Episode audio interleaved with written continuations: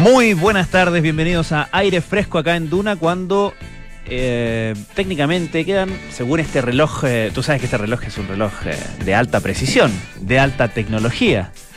En el streaming se podrá ver como una cosa tipo Panam Tour, pero esto es de alta precisión, reloj atómico que marca las 6 de la tarde en punto de este día miércoles. Qué semana más larga, capitanes miércoles, así es la cosa. Nos escuchan en el 89.7 de la frecuencia modulada en Santiago, el 104.1 FM en Valparaíso, el 90.1 de la frecuencia modulada en Concepción y sentados frente al mar en Puerto Montt, en el 99.7. En la en el sistema de BTR estamos en el canal 665 y por supuesto en cualquier parte donde tenga una rayita de internet, ahí se mete a duna.cl o ocupa su aplicación que habrá bajado pertinentemente en su smartphone y nos escucha en directo o incluso a riesgo personal, ya saben, no, no aceptamos demandas, eh, puede incluso ver el video, asomarse a este estudio donde han pasado tantos grandes, donde pasan todos los días tantos grandes y unos más chiquititos pero grandes de espíritu también. Vamos a hablar hoy de una interesante investigación de un eh, nuevo centro, el Núcleo Milenio en Nanofísica, que está trabajando en una nueva terapia contra el cáncer. Es una aproximación súper interesante eh, porque tiene que ver con protones. No, si ya es como de ciencia ficción. Vamos a conversar con eh, el doctor Carlos González, quien es profesor de la Universidad de Valparaíso e investigador de este núcleo milenio en nanofísica. Eso es en el eh, segundo bloque. Pero vamos a partir, por supuesto, con algo de eh, contingencia. Y la cosa en la convención constituyente. Está que arde, Soto, está, Ardiendo. está, está agarrando forma la, la discusión. Sí, no sí, la constitución, sí. pero sí la discusión. Sí, sí, sí. ¿Ah? La discusión sí, por lo menos. El Claro. debate, los cambios, los cambios que se pretenden concretar. de hecho. Eso es lo que está generando harto, harto rebote. Ya, estamos hablando de uno de los temas ya más controvertidos de las últimas horas, en realidad, que porque, porque a cada minuto, digamos, las normativas que se van aprobando están generando este debate nacional importante de todos los sectores que se ven de alguna forma afectados. Eh, uno de ellos es el Senado, el Congreso, porque recordemos que la Comisión de Sistema Político aprobó una propuesta que consagra un Congreso plurinacional unicameral y rechazó las iniciativas que consignan el bicameralismo. Bicameralismo. Lo que generó harta polémica, harto debate, y claro, eh, ahí se habló de la idea de la posible eliminación del Senado y se creó en su reemplazo la idea de una suerte de consejo territorial, que eh, es una propuesta que hicieron varios convencionales de distintos sectores de, Mm. de izquierda que buscan una especie de institución que tenga representación territorial encargado de eh, estar en la formación de las, concurrir de alguna forma a la formación de las leyes de acuerdo regional, ejercer las competencias establecidas, pero eh, no tener el, el mismo poder que tiene actualmente el Senado. Claro. y Entonces, de esta y- forma- Y, tampoco actuar como. O sea, no, no actuar en todas las, las leyes que se discutan, ¿correcto? Exactamente, Claro. tener, tener implicancias e influencia regional. Claro, es decir, lo que claro. importe, digamos, que- en, en el Lo que afecta territorio. directamente a, a sus territorios. Al pueden- territorio. ya. Claro, esto es lo que genera un, un- un- esto es lo que genera una, una pelea importante, especialmente en los senadores, los que van a ser senadores, los que Claro. eh, quedaron para el próximo periodo de marzo, y entre ellos la propia presidenta del Senado, Jimena Rincón, que fue muy dura en una entrevista en esta jornada, dijo que eh, no puede ser que una generación, hablando de los convencionales, Sí. dijo no puede ser que una generación eh, se arrogue la potestad de refundar la república, fue lo que, lo que decía la presidenta del Senado, ella decía que si bien la convención es soberana de decidir lo que estime, eh, la eliminación del Senado es un error para el funcionamiento de la democracia. Y así tú vas viendo distintas críticas que se ha generado de, de por ejemplo, desde senadores, desde convencionales más eh, conservadores como Marcela Cubillos, Ajá. que dice que es, es delirante, que es una locura, hasta también senadores, por ejemplo, ahora una nota que estaba leyendo de la tercera PM, donde hablaba de que, que el Partido Socialista está indignado. Claro. Claro, Porque- es algo que ya sobrepasó la- la- las, las, eh, divisiones tradicionales de, derecha e izquierda. digamos. Sí, ahora, eh, de los, la verdad que son los afectados. que son, que son los senadores principalmente los que están los que están reclamando. Y podemos extenderlo a los actores políticos en general que están como opinando. O sea, se instala ahí una, mm, eh, creo que una conversación interesante porque por una, o sea, más allá de esto en particular del, Senado o además de esto, es que mm, el, el tema de de, cómo se conversa y qué se conversa y qué es pertinente conversar sobre lo que, y debatir incluso, em, sobre lo que está decidiendo la convención, porque eh, por una parte eh, hay convencionales que salen a decir eh, no nos molesten, nosotros tenemos, nosotros fuimos elegidos para esto y tenemos la potestad para hacerlo, que es lo que legalmente por supuesto que es cierto, em, pero pero da la impresión de que, de que pretendieran algunos que no hubiera un debate, que no hubiera reacciones, que no hubiera opiniones, que se, que se viertan tanto, no sé, cuando, cuando se trataba de, de la gente, eh, los jueces de la Corte Suprema opinando sobre lo que se estaba debatiendo sobre sistemas de justicia, o ahora los senadores eh, eh, comentando lo que se está decidiendo sobre el Senado, etcétera.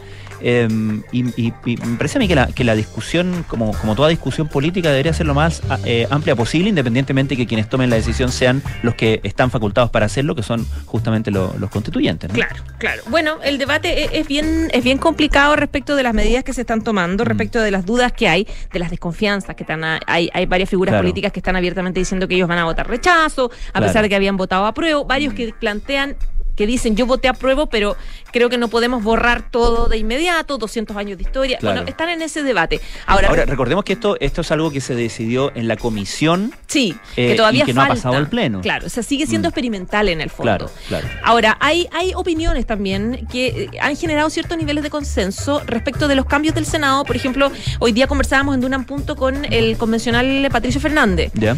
Que él decía que igual hay una suerte de consenso a la necesidad de hacer ciertos cambios al Senado, porque él plantea que es muy raro esta situación de dos cámaras que una tiene como más eh, potestad que otra, eh, una es más loquilla en el sentido de que toma decisiones que sabe que las va a mejorar o las va a cambiar o las va a negociar de otra forma el Senado.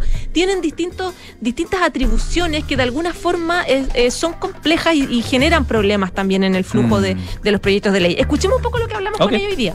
Está muy instalada también esta, esta idea de una cámara señorial que revisa a esta a, una cámara popular que además le permite a esa cámara popular muchas veces desligarse o a esa cámara política desligarse de sus responsabilidades pudiendo dedicar, pudiendo tener declaraciones más demagógicas porque sabe que esto vendrá otra que lo arregla. Entonces, esa, esa, este funcionamiento simétrico de cámaras, de, dos cámaras espejo, es algo que tenía bastante consenso y, no solo en este en, en, esta convención, sino que también en otros en mundos políticos más tradicionales, de que merecía ser corregida.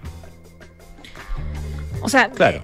Claro, la necesidad de, corregir, de corregir como las facultades que tiene el Senado. Ahora, claro, hay, cuestionamientos. Tú tienes a los senadores ahí ya haciendo. Igual esto es algo que no, que no, es una discusión que no habría llegado a este, o que no estaría en este nivel si es que se dijera vamos a reformar el Senado y el Senado se va a preocupar de estas cosas y no de estas otras cosas y no vamos a eliminar el Senado y vamos a poner una cosa que se llama Consejo, ¿cómo se llama? Consejos territoriales. Claro, claro. Ah, tú dices que también el, el, tema comunicacional cuenta, el lenguaje cuenta. Creo que el lenguaje mm. en muchas cosas es un lenguaje refundacional. El tema refundacional, que se resiste a, a, mantener eh, y, también, eh, no, quiero aquí hacer gran eh, aspaviento, pero, pero el lenguaje también es importante en cómo están, como en, todas estas cosas, no solamente en la discusión, sino que en la forma de la república, ¿no? En, cómo, en, en qué son las instituciones, para qué están y también cómo se llaman, ¿no? Porque el cómo se llaman también tiene que ver con una continuidad histórica. Sí, es verdad. Eh, bueno, la, la, verdad es que la Convención Constitucional en general ha tenido siempre cuestionamientos y autocríticas también se han hecho respecto de cómo explican los temas. Eh, de qué manera van avanzando y eh, a veces una lógica un poco soberbia. Ellos mismos han hecho mucho. De hecho, la, actual presidenta lo planteó al principio. Mm. hemos cometido algunos errores comunicacionales que deberíamos mejorar en términos de explicar qué cambios estamos haciendo y que efectivamente no es, no es borrarlo todo y partir desde cero. Vamos a ver. Pero está complicado. Claro, es, es bien complicado porque finalmente se va, cuando se produzca la, o cuando se entregue o se, llegue a, este texto final, eh, si, si vemos este nivel de conflicto en cada una de las, de las cosas importantes que tienen que ver con la forma en que, en que, en que nos gobernamos, en el fondo, eh, efectivamente pone muchas dudas sobre la, la posibilidad de, de su aprobación y, y un poco para eso era todo esto, ¿no? Sí, claro. Para, tú dices que para, para que me invitas se sabe cómo me pongo en el bueno, fondo. claro. Ganó, Y- ganó, ganó una opción, que es hacer cambio. Mm. Eh, claro, pero el, el- el- claro, en el fondo es que por, por hacer demasiados cambios quedes en, en- en ninguno. Sería como. Y sería muy delicado en términos de clima político. En fin, ¿no? Sí, la verdad es que sí. Ahora se vota con dos tercios todo. Entonces, Sí, claro. yo creo que la vota, al final, de todas formas, se llega a cosas relativamente cuerdas, digamos. Esa pero, la- pero claro, el proceso eso, es, eso es lo que apuntan también otros expertos. Como Sí. vamos, vámonos con calma, no se preocupen, no, no se alteren. Debatamos. No yo, se creo que, alteren. yo creo que debatir es interesante, es entretenido, eh, Claro. es, es enriquecedor para Sin todos duda. que estemos hablando de qué Senado podría ser mejor, Ajá, qué Cámara ajá. podría ser mejor, qué sistema político nos conviene. También enterarnos, porque para muchos todo, hay muchas cosas de los debates de la Convención Constitucional que son nuevas para todos. Nadie tiene que saberlo. Acá todo es Mm. complejo. Algunos temas nos interesan más, a otros le te- a algunos los temas medioambientales, otros derechos de agua, otros el tema del sistema político. Creo que es un debate entretenido, pero no olvidar que se vota con dos tercios. Y al final hay un plebiscito de salida donde podemos llegar a lo mismo. Así que vámonos con calma. Ay, ay, ay. Chile always surprising, como decía su esa campaña para atraer turistas. Totalmente. Oye, pero ¿sabes qué, María José Soto? El amor se va a abrir camino. Me encanta. Va, va a abrir su camino. Oye, en Eso cantaba Aduna, Yes. Aduna llegó la Love primavera. will find a way.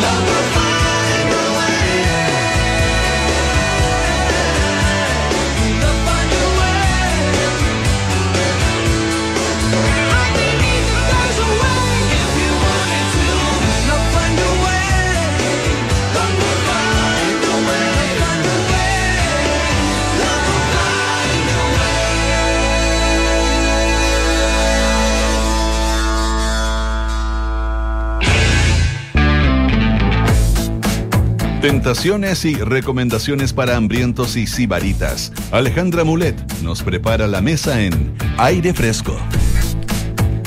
Presentada como cada miércoles Ale Mulet con sus sabores frescos. ¿Cómo estás, Ale? Bien, ¿y tú? Muy bien, muy bien. Ya, Qué bueno. ya- tú estás en Santiago ya, ¿no? Sí, en Santiago. Ah, ya. Te iba a contar que el día ha estado me- medio, medio heladio, pero, pero lo has vivido Bien. entonces. Bien helado Sí. y bien oscuro, la verdad. Así Sí. como que estamos esperando la lluvia, pero no ha pasado nada. Tiene una cosa como medio invernística, un anticipo. Sí, cierto, se nos adelantó un poquito el cambio de estación. Oye, bueno, para endulzar eh, esta tarde fría, porque tengo entendido que hacia el sur está lloviendo a cántaros, todo lo que es la sexta, séptima, y ni hablar de más al sur. Eh, les tenía un dato para toda la gente que nos escucha, sobre todo en la región del Maule o los que van a pasar por Curicó o están por ahí cerca, que de hecho fue un antojo de la Pitu, de nuestra directora, de nuestra Carmen Rodríguez. Eh, cuando yo estuve en Curicó me dijo, tienes que probar las tortas de Gloria Mary que están en Curicó. Y yo, que soy obediente, le hice caso y fui y compré la torta Napoleón, que me dijo que era su favorita, que son, la torta Napoleón son discos de, mm, de nuez con un eh, manjar casero hecho de lata de, mm, de leche condensada, espectacular. Eh, te mueres lo que es, pues son capas crocantes de mantequilla con nuez, rellena con este manjar, muy, muy rica. Y también tienen una que es como su pareja, la torta Ya. Josefina, que es igual, pero son capas crocantes de mantequilla y almendra. Y tienen este manjar también casero, tienen crema chantilly y tienen una mermelada de zarzaparrilla. En mi caso me tocó frambuesa exquisita porque le baja todo ese dulzor que le da el manjar y la almendra. Y tenemos esta versión como masculina y femenina. Pero aparte tienen millones de tortas de mil hojas, bizcochuelo, panqueque, venden eh, productos salados de comida como lasaña, un montón de cosas ricas. La gente que vi que es de Curicó la conoce 100%, es como la pastelería tradicional que hay en el centro de Curicó. Específicamente les voy a decir al tiro, en la calle Amazonas 283, que es eso el sector de Avenida España, ahí en el corazón de Curicó. Súper rica, súper recomendada. También pueden ver su página web, gloriamary.cl. Eh, y a lo mejor si tienen suerte les pueden mandar una torta a Santiago los que nos están escuchando y se tentaron. Mira, A lo mejor pueden llamar y hacer su encargo porque la Pitu dijo que ella un par de veces había encargado su torta de cumpleaños ¿Cómo? a Gloria ha pedido así como. Me la Me, puede mandar me y la falta mandamos. postre y le mandan desde Curicó. Claro, su torta favorita, pues era su favorita, dijo. Sí. Así que súper buena recomendación de la Pitu, la probé y H recomendada. La verdad que las dos, la Napoleón y la Josefina, muy, muy ricas tortas. Y me comentaron que la lasaña de alcachofas era espectacular. No la pude probar porque el día que fui no la tenían disponible, se hace pedido. ¿Ya? Así que también una súper buena opción. Ahí después yo en mi Instagram les voy a dejar el, eh, la dirección y también el arroba para que la sigan a la Gloria Mary. Eso es para endulzar el día frío, era solamente Oye, para eso. muy pertinente. O impertinente, si es que uno no tiene como ¿Cómo saciar acceder? lo- el, Claro. el portal que has abierto en, en- en muchos auditores con, est- con esta recomendación. Oye, y otro, este es un dato gastronómico que tiene que ver con los cocineros, con los chefs. Eh, tú sabes que, bueno, la gente que no sabe, existe una marca de aguas italiana que se llama San Pellegrino, que es una marca súper exclusiva, eh, que tiene muchísimos años y que mezcla eh, la, como la, el, el agua italiana que es súper como refinada, tiene altas cualidades, con sabores, hay aguas saborizadas, con gas, sin gas, y lo es más choro que está presente como en los mejores restaurantes del mundo. Acá en Chile hay muchos restaurantes que venden agua San Pellegrino, incluso en los supermercados también, en la góndola de las aguas también la podemos encontrar con una botella bien bonita. Bueno, lo importante es que San Pellegrino hace ya varios años incentiva eh, a los chefs para que puedan eh, formarse de una manera distinta y ellos hacen un concurso que se llama el San Pellegrino Young Chef Academy eh, y quería contarles para los que nos estén escuchando, que estén estudiando cocina o tengan menos de 30 y son cocineros, se acaba de abrir la quinta versión de este concurso, ya, eh, donde se pueden inscribir. La idea es que se elige al mejor chef de cada país, eh, donde después de esto los forman, eh, eh, entregan redes de contacto, van haciendo pasantías, etcétera, y después se hace una gran final, el 2023, en Milán ya que es súper entretenido, es una tremenda experiencia para los cocineros. Los las, requisitos son, pueden participar chefs menores de 30 años y que lleven al menos un año trabajando. Se pueden inscribir en la página web que es San Pellegrino John Chef 2022-2023. Y bueno, ahí tienen que llenar todos sus datos personales y profesionales. Esta, este concurso, la verdad, es una tremenda oportunidad de crear lazos y redes con otros cocineros, con otros restaurantes a nivel mundial. El premio también es súper interesante y generalmente los que ganan se quedan trabajando en los mejores restaurantes del mundo.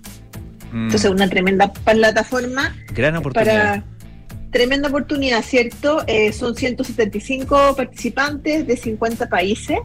Así que una mm, súper oportunidad. Así que si los que nos están escuchando tienen algún familiar, amigo o mm, alguien que esté dentro de este rango etario y de esta profesión, es una tremenda oportunidad de, mm, participar bajo el alero de esta marca San Pellegrino, que es súper eh, conocida y reconocida a nivel, nivel, mundial. Además, San Pellegrino es uno de los auspiciadores, Pacho, de el concurso eh, mundial de este 50 Best eh, Restaurant que se hace a nivel mundial. Entonces, finalmente es una marca que está metida, súper metida en el mundo de la gastronomía, de los restaurantes, así que las puertas se abren por montones al participar en este concurso.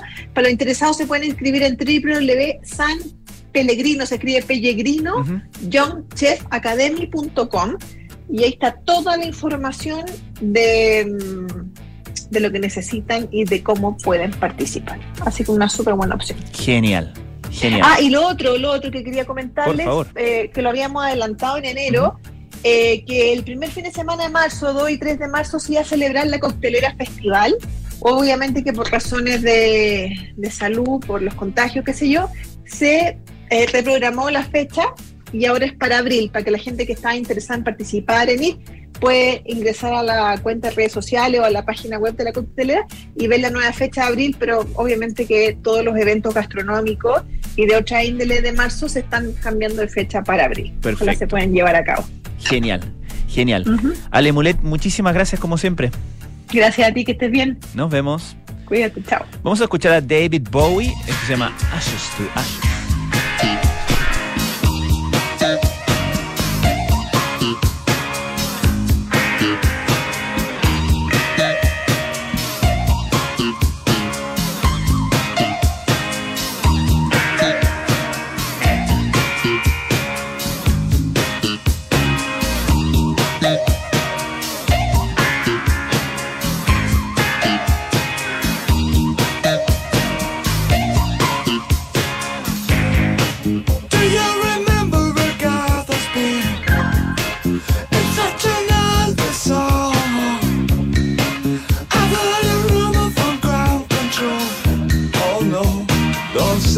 true.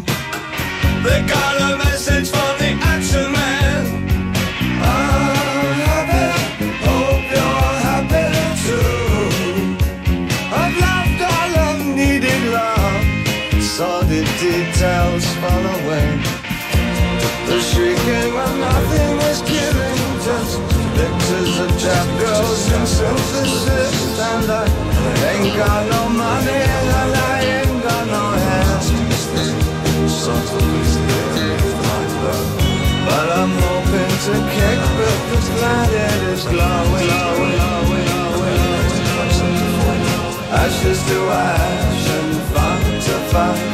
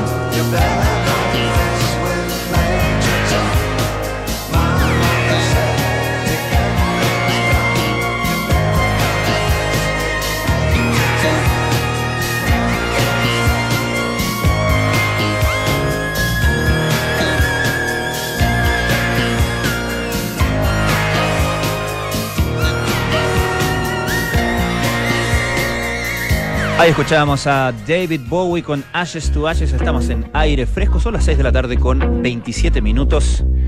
Vamos a irnos por unos minutos a la luna.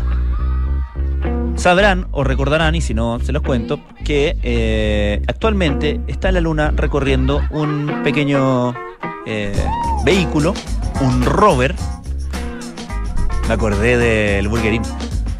Había un sándwich que se llamaba el rover, ¿te acuerdas? Y lo pedían así, las, las chiquillas lo pedían en el micrófono. Robert, por favor. Pedían todo el micrófono para adentro. Bueno, en fin.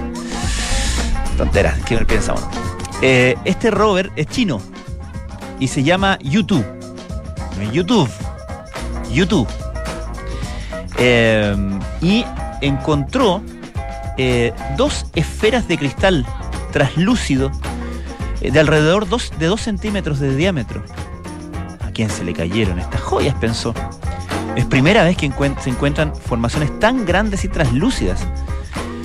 Dice que lo, encontrar eh, o que haya formaciones cristalinas en, eh, en la Luna no es tan raro porque están allá todos los ingredientes necesarios para crear cristal bajo las condiciones eh, dadas de presión y temperatura. Son condiciones que se dieron hace miles de millones de años cuando la Luna era joven y su superficie estaba eh, en, una actividad volcánica permanente. Y esos volcanes dejaron eh, varias eh, rastros de, lava que hoy está endurecida. también los cráteres, los túneles, todas las formaciones de rocosas que, se pueden apreciar en la Luna, incluidos cristales.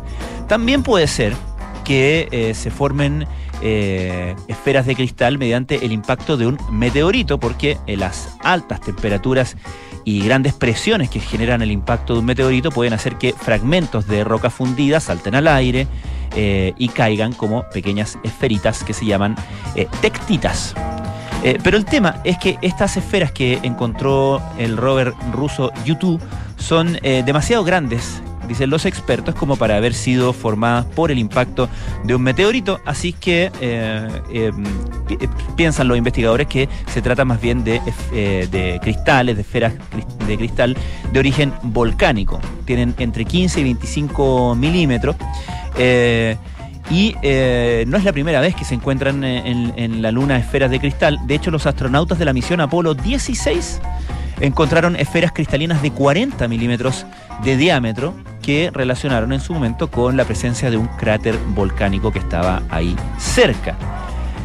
Eh, el tema es que eh, hasta ahora las, eh, esferas que se habían encontrado en la Luna eran relativamente opacas, pero estas que encontró el rover YouTube parecen traslúcidas o semitransparentes, algo que es nuevo en efecto en lo que se refiere a la exploración lunar.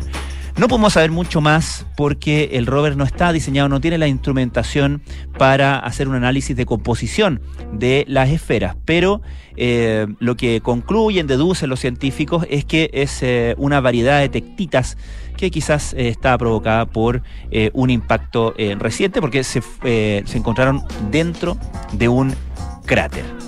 Así es que por lo menos la visualización de estas esferas de cristal nos hizo avanzar un poquito más en el conocimiento sobre el pasado geológico reciente de nuestra, nuestro querido satélite natural.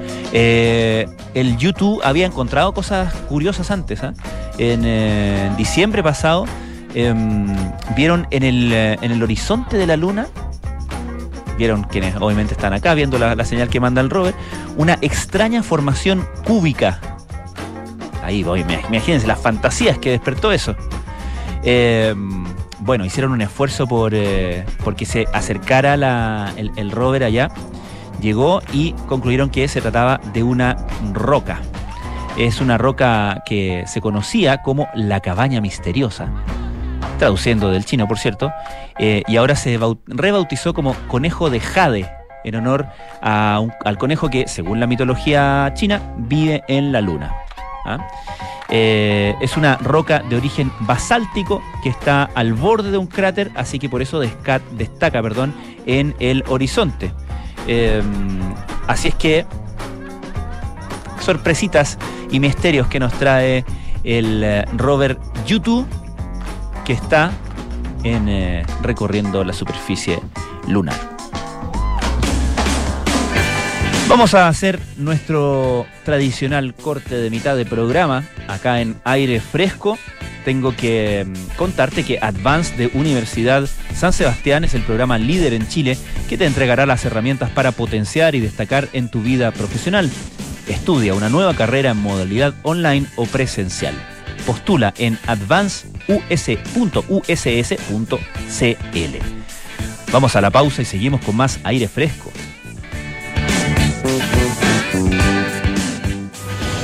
En Advance de la Universidad San Sebastián estamos buscando talentos que sean capaces de liderar equipos y generar nuevos proyectos profesionales. Si quieres perfeccionar tus conocimientos, estudia en Advance USS, el programa líder en Chile que te entregará las herramientas necesarias para potenciar y destacar en tu vida profesional. Postula a una nueva carrera en modalidad online o presencial para admisión 2022 en advance.uss.cl. Mi amor, tenemos que instalar una alarma ya. ¿Por qué? Porque anoche entraron a robar a la vecina de enfrente mientras dormía. Chuta. Oye, ¿y están bien? Eh? Sí, si no se Ah. despertaron, menos mal. No quiero ni imaginar qué hubiera pasado si se despiertan. Oh. Protege lo que más te importa con alarmas Verisur. Tu hogar monitoreado las 24 horas del día. Llama al 600-385-0003 o calcula online en verisur.cl. Activa Verisur. Activa tu tranquilidad. Estás en aire fresco con Francisco Aravena.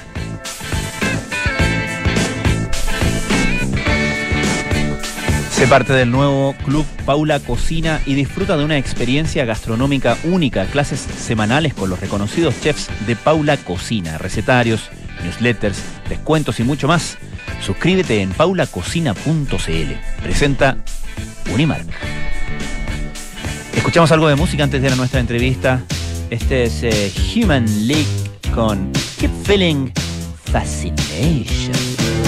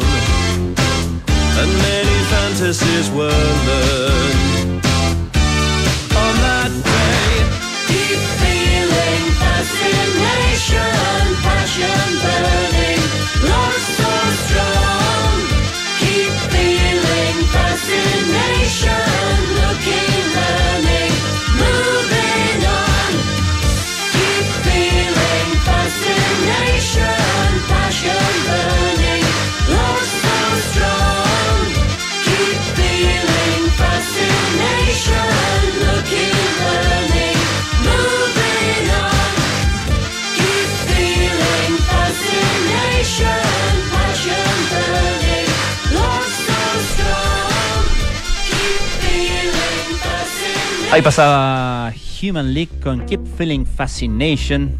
Son las 6 de la tarde con 38 minutos. Estás en aire fresco y vamos a ir a nuestra entrevista de hoy. Vamos a hablar de una interesante investigación em, que realiza un grupo de científicos eh, con protones buscando una nueva terapia contra el cáncer. Eh, vamos a conversar con Carlos González, él es profesor de la Universidad de Valparaíso e investigador del Núcleo Milenio en Nanofísica. Carlos González, ¿cómo estás? Muy buenas tardes. Hola, muy buenas tardes.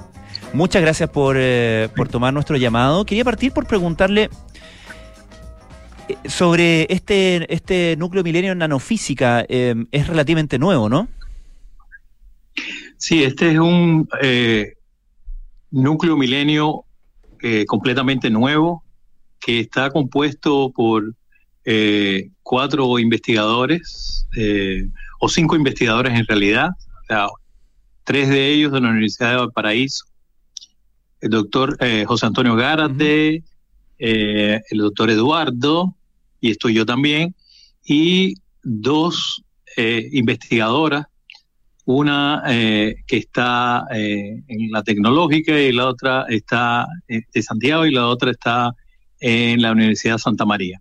Perfecto. Nosotros cinco conformamos el nuevo núcleo milenio de, de, de alguna forma de nanofísica, nanobiofísica, es como le, le llamamos, y, y la idea es unir diferentes especialidades utilizando esto de, de nano, nanotecnología, para ver si podemos eh, primero entenderlo, este, este núcleo como está eh, fundamentado y como eh, sustentado en este proyecto, es para primero poder entender cómo funcionan las cosas a nivel de nano, ¿ya? Y después poder utilizar todo este conocimiento en la producción de algo que sea tangible para la sociedad. Entiendo. Ahora, eh, y, y en ese sentido, porque uno, uno relaciona en general el, el nano, lo, relaciona con la nanotecnología, es decir, con la, la, la fabricación de cosas, por así decirlo, a una escala, a una escala muy, muy, muy pequeña, ¿no? Eh, pero como usted dice, hay cosas que primero necesitamos entender de dónde queremos operar, y eso cuando hablamos de, eh, de por ejemplo, la biología humana y del cuerpo humano, y en particular lo que vamos a hablar hoy día, que es de cáncer y el ah, mecanismo y la manera en que se comportan las células cancerígenas, me imagino que ahí también es bastante nuevo lo que hay en términos de, mm, de conocimiento a ese nivel, ¿o ¿no?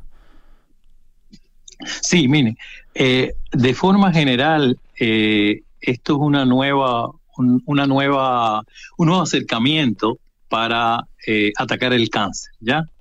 Y la idea fundamental, yo en particular soy un biofísico de canales. Los canales iónicos, ¿ya? Eh, son proteínas que son la base, eh, proteínas que están en las membranas de nosotros. O sea, piensa que nosotros somos como una batería, una pila que camina, ¿cierto? Y tenemos corriente.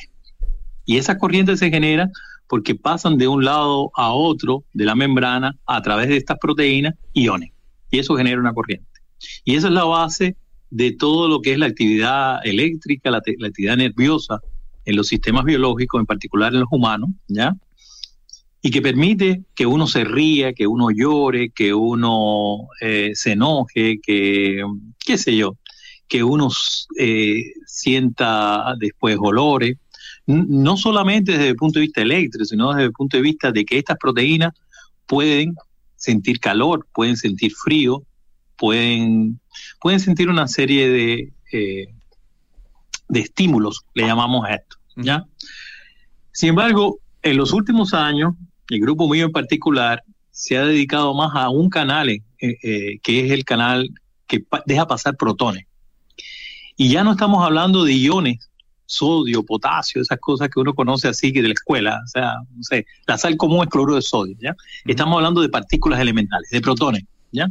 Entonces, la idea era vincular eh, a los canales, a estas proteínas, como blancos, posibles blancos para seguir el cáncer desde el punto de vista terapéutico, pero también desde el punto de vista diagnóstico.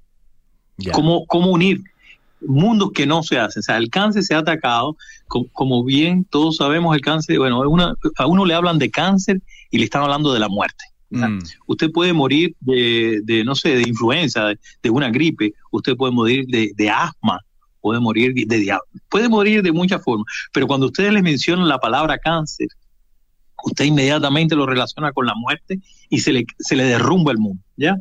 Y, y en realidad no está muy lejos, o sea, a diferencia de otras patologías, pues fíjense que eh, hay el dolor, el cáncer está asociado, por ejemplo, al dolor, el dolor por sí mismo es una patología, la gente se puede morir de dolor, y sin embargo la gente resiste el dolor y no se preocupa tanto porque tiene un dolor, y el dolor per se es, es, una patología, es una enfermedad, usted puede morir de dolor. Pero bueno, volviendo al cáncer, el cáncer se ha afrontado desde el punto de vista eh, eh, médico de diferentes formas. Desde el punto de vista far- farmacológico, ¿ya? Atacando de alguna forma el tumor, si es un tumor sólido, o desde el punto de vista quirúrgico, estirpando el tumor, o eh, desde el punto de vista eh, radiactivo, o sea, irradiando el tumor y destruyendo todo lo que son enlaces, ¿ya? Esa es la forma eh, tradicional que se ha hecho eh, la terapia del cáncer. Sin embargo, desde el punto de vista farmacológico se ha hecho varias cosas, ya sea los citostáticos, esos que son tan complicados y que le hacen perder el cabello a las personas, que le provoca náuseas, vómitos, que le hace bajar de peso, que prácticamente lo están envenenando. Y estos se combinan con, o con fármacos que son sintéticos o fármacos que son un poco más biotecnológicos. O sea, se utilizan terapias, por ejemplo, de anticuerpos monoclonales Claro. y eso porque el, el- el cáncer está muy vinculado al sistema inmune. ¿ya? La idea de nosotros es utilizar primero las- los canales, estas proteínas, como posibles blancos para seguir, ya sea atacar el cáncer, los tumores sólidos. Eh, Fíjense que esto es cáncer, eh, eh, va- va- vamos a hablar de tumores sólidos, no tiene nada que ver con la cosa líquida, ¿eh? Ajá. con otros tipos de cáncer. ¿Ya?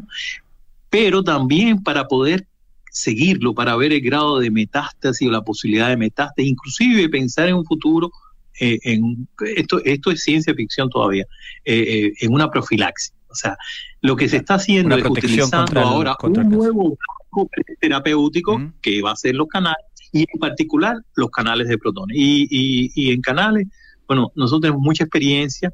Chile es uno de los países que más eh, fuerte ha tenido su escuela de biofísica de canales de los años y los años.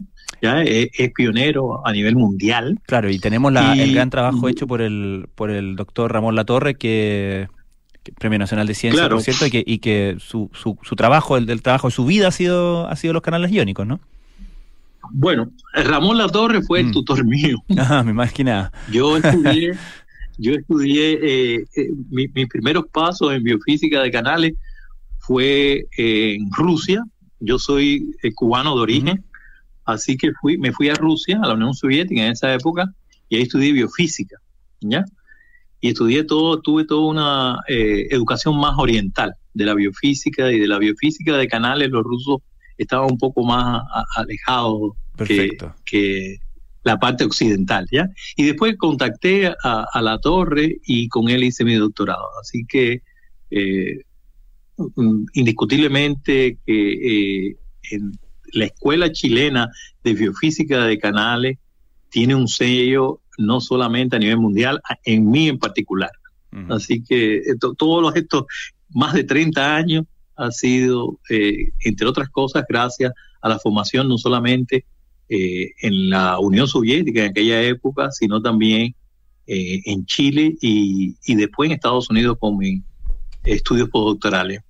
Estamos conversando con el doctor Carlos González, profesor de la Universidad de Valparaíso e investigador del Núcleo Milenio en Nanofísica. Eh, volviendo al tema de esta, de esta terapia que se está buscando a través de, usando los protones como terapia contra, contra tumores sólidos, ¿cierto? Entiendo que ustedes ya han eh, eh, tenido alguna experiencia o han recolectado ver, evidencia con modelos animales. Lo, lo que quiero corregir esto, no, no es que estamos eh, generando una un cañón de protones para bombardear, eh, para- no es eso, No, no, no, es claro. esa la idea. la idea es que producto al paso, usted tiene, usted tiene un determinado pH, ¿verdad? Usted tiene determinada acidez en el organismo. Y eso, entre otras cosas, hay proteínas que permiten el paso de protones, que controlan de alguna forma eso, esa acidez. Uno entre ellos canales, bombas, qué sé yo. Nosotros dividimos, no quiero meterme en esos tecnicismos para que todos puedan entender. Pero con- se controla de alguna forma la cantidad de protones en, en dentro y fuera de la célula. A las células no le gustan los protones. Entonces, la idea es de alguna forma provocar que las células se envenenen con estos protones Ah, perfecto. permitiendo que las células cancerinas se envenenen con los protones, pero que las otras células que también se pueden envenenar con los protones no se, no se envenenen. Entonces, es una estrategia ya de cómo modular a nivel de molécula, de canal de protones y generar con ello una terapia. ¿Ya? que puede ser solamente, te puede eh, llegar a hacer eh, eh, terapia, simplemente tratar de destruir el tumor, pero también puede ser con fines de diagnosticar la posible eh, eh, metástasis que haya en otros en otros órganos. Y eso, ¿por qué le digo esto? Porque si uno, eh, volviendo al canal de protones, el canal de protones es una proteína que hemos estudiado durante muchos años, ¿ya? Y hemos visto exactamente cómo esta proteína se mueve, cómo hace pasar los protones, cómo reacciona ante los cambios de potencial, eh, cuáles, cómo cambia ante los, ante, ante los cambios de pH. O sea, hay una serie de publicaciones durante los últimos años eh, que nos permiten identificar exactamente cómo ella, cómo ella funciona, nos, nos puede decir exactamente cómo ella se va a mover. Y si esa, esa proteína la conocemos y la ponemos en el contexto de una enfermedad como el cáncer, donde el pH es muy importante, pero también es importante el dolor y también es importante la temperatura. Claro. Entonces nosotros podemos utilizarlo esto como un blanco. O sea, no es que estamos bombardeando con protones, estamos utilizando una proteína que tiene los tumores y que tienen otras células del sistema eh, inmunológico. Fíjense que usted se protege. O sea, yo le digo a usted, por ejemplo, ¿qué órgano usted conoce de su sistema cardíaco? Y usted me dice rápidamente el corazón. O de su sistema nervioso. Y usted me dice rápidamente el cerebro. ¿Ya? Claro. Pero le digo, ¿qué órgano usted conoce de, de su sistema inmune? Y ahí, ahí tenemos un, Ahí nos es- sacamos es, uno. menos, menos- claro. es menos famoso eso. Sin embargo, el sistema inmune es lo que lo protege usted. Claro. Fíjense, mira, ahora que con el COVID, que está esto, la pandemia nos ha tocado tan fuerte, ¿ya? Y nos ha descolocado. Uno dice, pero ¿por qué razón si yo me vacuné me dio COVID? No, no, no, que usted se vacune no quiere decir que no da COVID. La razón para que le dé COVID, para que incluso se defienda de no solamente el COVID como virus, sino de las parásitos, de las bacterias, de los hongos, es la fortaleza, o que tenga o no tenga un sistema inmune. Entonces, el sistema inmune es extremadamente importante. Entonces, en el caso del cáncer, el sistema inmune va casi de la mano. Si usted tiene un sistema inmune sumamente sólido, es difícil, ¿ya? Es- es- es- tiene ganado por lo menos la mitad para que el cáncer lo pueda combatir.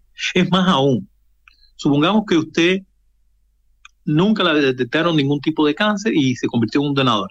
Lamentablemente fallece y como es donador, donan sus riñones a alguien que está inmunodeprimido. Y cuando le hacen el trasplante de riñones, Claro. esa persona le da cáncer. Mm. Cáncer de riñón. Y usted dice, pero si viene de un individuo sano. Ah, Claro. sí, el individuo. Lo que pasa es que el sistema inmune de él estaba funcionando impecable. Y al otro estaba inmunodeprimido y entonces pudo Mm. proliferar el cáncer. Eso no quiere decir que todas las personas van a tener cáncer. Fíjense, es algo que me pregunto. Que todas las personas van a tener cáncer, pero como tienen un sistema inmune tan eh, robusto, entonces no va a proliferar el cáncer. No, no, no, no, no es, no es tan así, ¿ya? Y hay una gran discusión en cuanto a también si, si esto es más genético o no. Pero bueno, la, la idea de esto es simplemente, este grupo, es tratar de entender toda la cosa a nivel nano para más que desarrollar fármacos, ¿ya? Directamente relacionados con el canal de protones, tratar de desarrollar en un futuro la envoltura que envuelve estos fármacos a partir de nanotecnología. Perfecto, perfecto. ¿Por qué razón? Porque la nanotecnología le permite una partición rápidamente de esos fármacos. Fíjense, todo el mundo piensa cuál es el mejor fármaco. La- las empresas, las industrias farmacéuticas, los investigadores, todos, todos, todos piensan en cuál es el mejor fármaco, cuál es el más específico. Nosotros estamos pensando cómo entender la cosa nano, todo lo que son regulas- eh, regularidades, leyes, todo lo que hay. De, fíjense que es, es un, un proyecto bastante eh, básico en su inicio, para después, una vez entendido esto, utilizar la nanotecnología como la envoltura que va a mantener dentro lo, el fármaco más o menos específico y poder de esta forma eh, utilizarlo como posibles eh, medicinas. Por lo tanto, por lo tanto, doctor, eh, tiene una, una, un potencial de impacto eh, muy grande porque, porque obviamente puede tener como un efecto en el sentido multiplicador de, del beneficio, ¿no? Puede servir a, mu- a muchos eh, eh, grupos de investigación en torno a, en torno a esto, una vez eh, determinado el, el sistema de, de, por así decirlo, de, de Claro. reparto del medicamento, ¿no?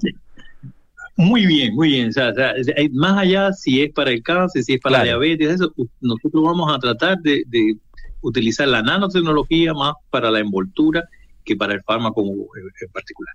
No obstante a eso, hemos avanzado mucho, o sea, en todo lo que es eh, inmunología y cáncer con respecto a este canal también.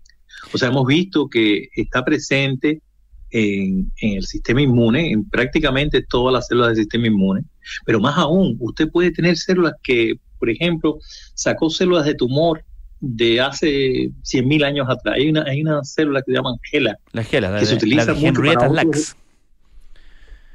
Sí, y Claro. lo utiliza y viene de un lo utiliza para otras cosas, para Claro. hacer expresión Exacto. de proteínas exógenas.